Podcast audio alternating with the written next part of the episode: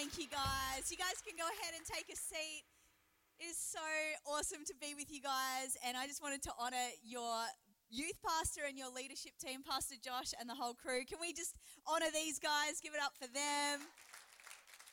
They are doing such an amazing job here at One Youth and love you guys and are so committed that they have dressed so bogan tonight and I think they've done such an awesome job. Um, totally believed Chloe's outfit. Like, that is so believable. Like, if you were down at the shops, I would be like, whoa, she's an actual bogan. Looks so good. Well done. Um, and Noah was my favorite pick as well with the, with the KFC the KFC and the bottle in the bag. I was like, that guy's got it in the bag. Amazing. Um, so it's lovely to meet all of you guys. You guys are awesome. I'm so honored to be sharing the word of God with you tonight. Uh, I want to share a message just for the next sort of 15, 20 minutes called I Hope So. I Hope So. So I want to read from the Bible, if you can turn with me in the Bible, to Jeremiah 29 11, or they might have it on the screen as well if you don't have a Bible with you on your phone or a physical Bible. It says in Jeremiah 29, verse 11, For I know the plans I have for you, declares the Lord plans to prosper you and not to harm you, plans to give you a hope and a future. Can we just bow our heads and pray over the word as we get into it tonight? God, I just thank you for One Youth. I thank you for all of these incredible young people and leaders in this room, God. I thank you, Lord, that you love them each and every one of them. You have an incredible plan and purpose and destiny for every single person sitting in this room tonight, Lord God. And I just ask that as I share the word of God, God, that I would de- decrease and God, you would increase. I pray, God, that people would see you more clearly in this place tonight. I pray that we would encounter you in a powerful way, Lord God, and we would know how much you love us tonight. In Jesus' mighty name. Everybody said, Amen. Amen. So, my message tonight is called I Hope So. And I want to ask you the question what are you putting your hope in? What are you putting your hope in tonight? I remember when I was in grade six, I grew up in Geelong, Victoria, and we won the grand final yesterday. I don't know if anyone's a Cats fan, but um, well, yeah, awesome. Go Geelong. Um, and I grew up in Geelong, Victoria. When I was in sixth grade, just like all the other 11 year old girls in my class, I was hoping to find the love of my life. All right? That's what I was, yeah, woo woo. I was hoping to find the love of my life. I was like, I want a boyfriend. I want to find the love of my life. And so one day, my primary school in Geelong had a school disco at lunchtime. So we had this school disco at lunchtime. It was in one of the common rooms. We had this school disco. It was like your typical school disco. They're playing all these songs. It's like back in the day. I'm 33, so I'm pretty old. They were playing songs. I don't know if you would even know these songs like I'm just a teenage dirtbag baby. Do you know that song? Or I'm blue, if I was green, I would die. No one knows that song. Or ham, you know that song? Or hamster dance. Da-de-dee-dae-dee-de-do-do, da-di-dee-da-de-di-do. No, some of the songs you probably have no idea. Um, so we're in the disco in this school disco, and there's all the girls on one side of the room, all the boys on the other side of the room. There's like food in the middle, having like Doritos and whatever, lollies and stuff. And I had a crush on this guy named Andy. Ooh, Andy. Any Andys in the room? Sorry to embarrass you if your name's Andy. I had this crush on this guy named Andy. And so I was just standing there with all the girls on one side of the room, and they start playing the song Titanic right? So it's the song "My Heart Will Go On," and it's do do do do do do do. It starts playing, and one of the teachers who was running the school disco gets up on a stage just like this, and the teacher's like, "Okay, we're gonna have a guy-girl dance to "My Heart Will Go On." And she's like, okay, if anyone wants to um, grab a partner and come up and dance on the stage, we'll give you a prize. So like, wow, okay. So as soon as the teacher says that, they're playing do do do do do do do. You can just picture the scene. My crush, Andy, walks across the room from the guys' line over to the girls, and he looks at me and he says, Hey Layla. I'm like, Hey Andy. He's like, Do you wanna um like dance? Yeah. And I was like, yes, my heart's like beating a million miles an hour. So I come up on stage with Andy, the teacher's there, we're holding hands, we're like this far apart, and we just swing our hands together like this. We're rocking, looking at everyone on the ground, looking into his eyes. I'm like, wow, I didn't know I would find the love of my life at 11 years old. This is great. And so then we get off the stage, the song finishes, and the disco sort of wraps up. We go into class after lunch. And for that class, we were doing like a school dance. We were sort of pre- preparing for the end of year school dance. And they said, okay, I want you guys to grab a partner. This is going to be your partner for the rest of the year for the school dance. It has to be guys with girls, girls with guys. Everyone grab a partner and, you know, get ready for the school dance. We're going to rehearse with you. So I was like, awesome. I'm going to go with my future husband, Andy, because we're already like done deal, right? He's like asked me to dance with him at the disco. Like, it's all good. It's going to be great. And so I walk over to Andy and I say like, Andy, like, um, yeah, we're going to be partners for the, the dance, right? And he's got this girl standing next to him named Mel, and he looks at me and then looks at Mel, and he's like, oh, sorry, Layla, I'm going to do the dance with Mel. I just asked her to be my girlfriend after lunch. No, Andy, how bad is that? And so I was standing there, my heart shatters into a thousand pieces. It's like Adele comes out from behind the bushes and she's like, Never mind, I'll find someone like you. like devastated. I didn't know who I was going to go with. But I had put all my hope in wanting to be in a relationship. I had put my hope in popularity. I'd put my hope in friendships, and they all seemed to let me down. Do you know what? The Bible tells us that when we try to put our hope in the things of the world, it will never fully satisfy us. It will never fully help us to find a love or a value or a knowing that we are searching for deep down. But the Bible tells us that Jesus loves us more than we are ever known and he will know us more than um, anybody knows us on the earth. So we see that Jesus is the one who can actually fulfill that longing in our hearts. I want to talk about this guy in the Bible who had misplaced his hope. He was putting his hope in the things of the world. It's from John chapter 5, verse 2 to 9. It says, Inside the city near the sheep gate was the pool of Bethesda with five covered porches. Crowds of sick people, blind and lame or paralyzed, lay on the porches, and one of the men lying there had been sick for 38 years.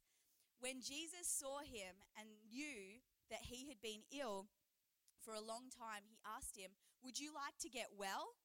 I can't, sir, the sick man said, for I have no one to put me into the pool when the water bubbles up. Someone else always gets in there ahead of me. And so Jesus told him, Stand up, pick up your mat, and walk. And instantly the man was healed. He rolled up his sleeping mat and began walking. But this miracle happened on the Sabbath. So here's this guy who had been paralyzed in his legs for 38 years. And because he was sick, because he was paralyzed, he relied on the kindness of others to try and get him the miracle that he was looking for. He put his hope in the things of the world. And the hope that he put his hope in was this fountain, this superstitious water fountain that they believed if you go into the fountain, if you can have someone carry you into the fountain when angels come and stir up this water, you could be healed. But unfortunately, every day people would bring him to the fountain, they'd put him on the mat, he would lie there begging other people for money, begging other people for food. He didn't have anything, and he could never receive his miracle. He was stuck in his issue, he was stuck in this place where he couldn't change and he couldn't find any hope.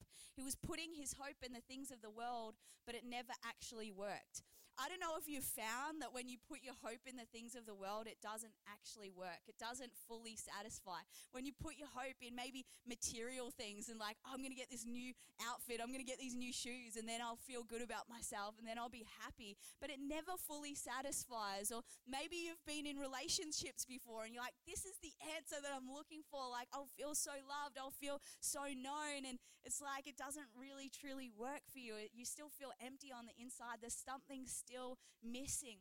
Well, he was trying to put his hope in the things of the world and it wasn't working for him. One day, Jesus walks past this guy as he's sitting on his mat on the ground, paralyzed with this issue that he's had for 38 years. And the answer that he is looking for is standing right in front of him. The answer that he is looking for is standing right in front of him. And Jesus says, Do you want to be made well? Do you want to be healed? And he's still putting his hope in the things of the world. So he's like, "Oh, I don't have anyone to put me in the fountain. I don't have I don't have those things that would fulfill me." Maybe if we're looking at the things that fulfill us in life and we, we might say, "Hey, but I don't have that girlfriend. I don't have that boyfriend. I don't have the grades at school. I don't have the money. I don't have the phone. I don't have the shoes that would make me happy." But Jesus, the answer that we're looking for is standing right in front of us tonight. And if we would just make a decision to put our hope in Him, we would find everything that we are looking for. When we put our hope in Jesus, we find the deepest love we've ever known. We find the deepest truth and hope and satisfaction that we could ever know. What are you putting your hope in tonight? John chapter 10 and verse 10 says, The thief comes only to steal, to kill, and destroy. But Jesus said, I've come that you might have life and life more abundantly. John chapter 3 and verse 16 also says this For God so loved the world that he gave his only Son, that whoever believes in him should not perish, but have eternal life. Um, maybe if someone could join me on the keys, that would be awesome. Thanks, my friend. Um, I believe that when we put our hope in Jesus, it'll change our whole lives. Um, I found Jesus at a young age. I, my family was sort of Christian. We got saved. Um, but when I was a teenager, when I was around your age, probably 13, 14, I really made a decision to put my hope in Jesus. I really made a decision to have a relationship with Jesus. And, you know, I'd be ch- been chasing all these other things in the world, been chasing, you know, relationships, chasing popularity. I'd been chasing all these other things, and it never fully worked for me. But when I started to put my hope in Jesus, when I started to fall in love with Jesus, when I started to receive His love for me and His truth in my life, it started to change my life forever. I've never regretted that decision. Now, when I was a kid, um, my parents, we lived in New Zealand. My dad was Muslim. My mum had converted to Islam to marry my dad. And so we weren't Christians at the time we had my auntie come to live with us in New Zealand in our house. And my auntie was schizophrenic, but we didn't know it at the time. So our life was pretty chaotic. We had this crazy lady living in our house. She was just mental. She was like threatening to kill my dad. It was just pretty insane. It was just crazy at home. And so my mum couldn't handle it anymore. And she said to my dad, Hey, if you don't deal with my auntie, if you don't get her out of here, I'm going to take the kids and I'm going to leave. So my dad was stuck. He was like, What can I do? I can't change this. I don't know what I can do. And he felt hopeless. And my mum was like, All right, I'm going to take the kids. We're going to go. And so we ended up living in a women's and children's shelter when I was a kid. My mum was just absolutely devastated, absolutely wrecked. Her life has sort of fallen apart. We had no money, we had nothing. I remember going to the op shop when, when I was about five years old and we were picking out like a present for a dollar for Christmas because we just had nothing. And so we ended up just living in this women's and children's shelter, but we had a lady who lived down the street from us, and her and her husband actually reached out to, to my mum. They said to my mum, Hey, I know your life feels like it's falling apart right now. I know you feel lost. I know you feel like you have no hope. But if you would just put your hope in Jesus, I believe that He can make something beautiful out of this mess. I believe that He'll give you all the love and all the hope and all the satisfaction that you need in your heart. He'll turn your life around. And so my mom just had tears streaming down her face, and she's like, Yes, I want to put my hope in Jesus. I want to give my life to Jesus. I want to make a decision to follow Him. And And so she made this decision to follow Jesus. She ends up moving back in with my dad. And so my dad, who was a Muslim, starts coming along to church with us. And so he's like, you know, I believe in Abraham and Moses and all these people from the Quran, like same, same, but different. How different can it be? My dad starts coming along to church with us, and he had a radical encounter with God as well. He encountered the Holy Spirit, and God just met him in that place. And from the age of about five or six year, years old, I ended up growing up in church.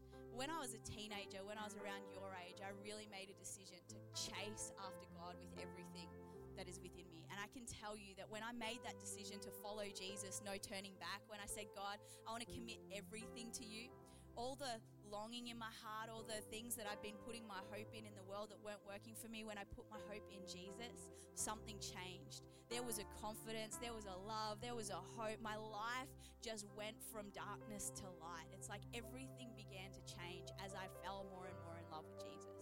So, just as every head is bowed and every eye is closed, if you're in this room tonight and you've never made a decision to follow Jesus, you've never said, Hey, I want to follow Jesus with my life, then I want to tell you, friend, tonight Jesus is standing right in front of you. He's standing right in front of you. He is the answer that the world is searching for. When you put your hope in Him, He is able to change you from the inside out. He is everything that we need maybe you have sort of been a Christian, so you've sort of grown up in church, but you've never fully made that commitment to Him. And you'd say, Layla, yeah, I can identify that with that. I'm sort of like chasing all these other things. They're leaving me empty. I've been in some relationships and they've broken my heart. And, you know, I, I feel sort of unfulfilled and I feel like there's a gap in my heart. And I want the love of Jesus to come in. I want the boldness and the confidence that He can give me about who I am in Him to change me from the inside out you'd say tonight, I want to make a commitment to Jesus. I want to follow him with my life. Whether you're doing it for the first time tonight, or maybe you've done it before, but you say, hey, I really want to make this commitment tonight. I really want to come back to Jesus tonight. Then, on the count of three, with every head bowed and every eye closed, just to give people their privacy, I would love you to just raise up your hand and I would love to pray with you tonight. So, one, two, three. If that's you, why don't you lift up your hand? Awesome, awesome, awesome awesome. Anybody else in this place tonight, you want to make that decision to follow Jesus? Awesome. Awesome. So good. I would love every single person in the room to pray this prayer with me so we can pray with these guys who have lifted their hands tonight. Dear Lord Jesus, tonight I make a decision to put my hope in you. I thank you that 2,000 years ago, you died on a cross for me. You saved me from my sin, and you've forgiven me of everything that I've ever done wrong. Jesus, tonight, I ask you to come into my heart, to be the Lord of my life, and to help me to live for you. Fill me with your love and your hope and your joy and your peace. In Jesus' name, amen. Amen. Can we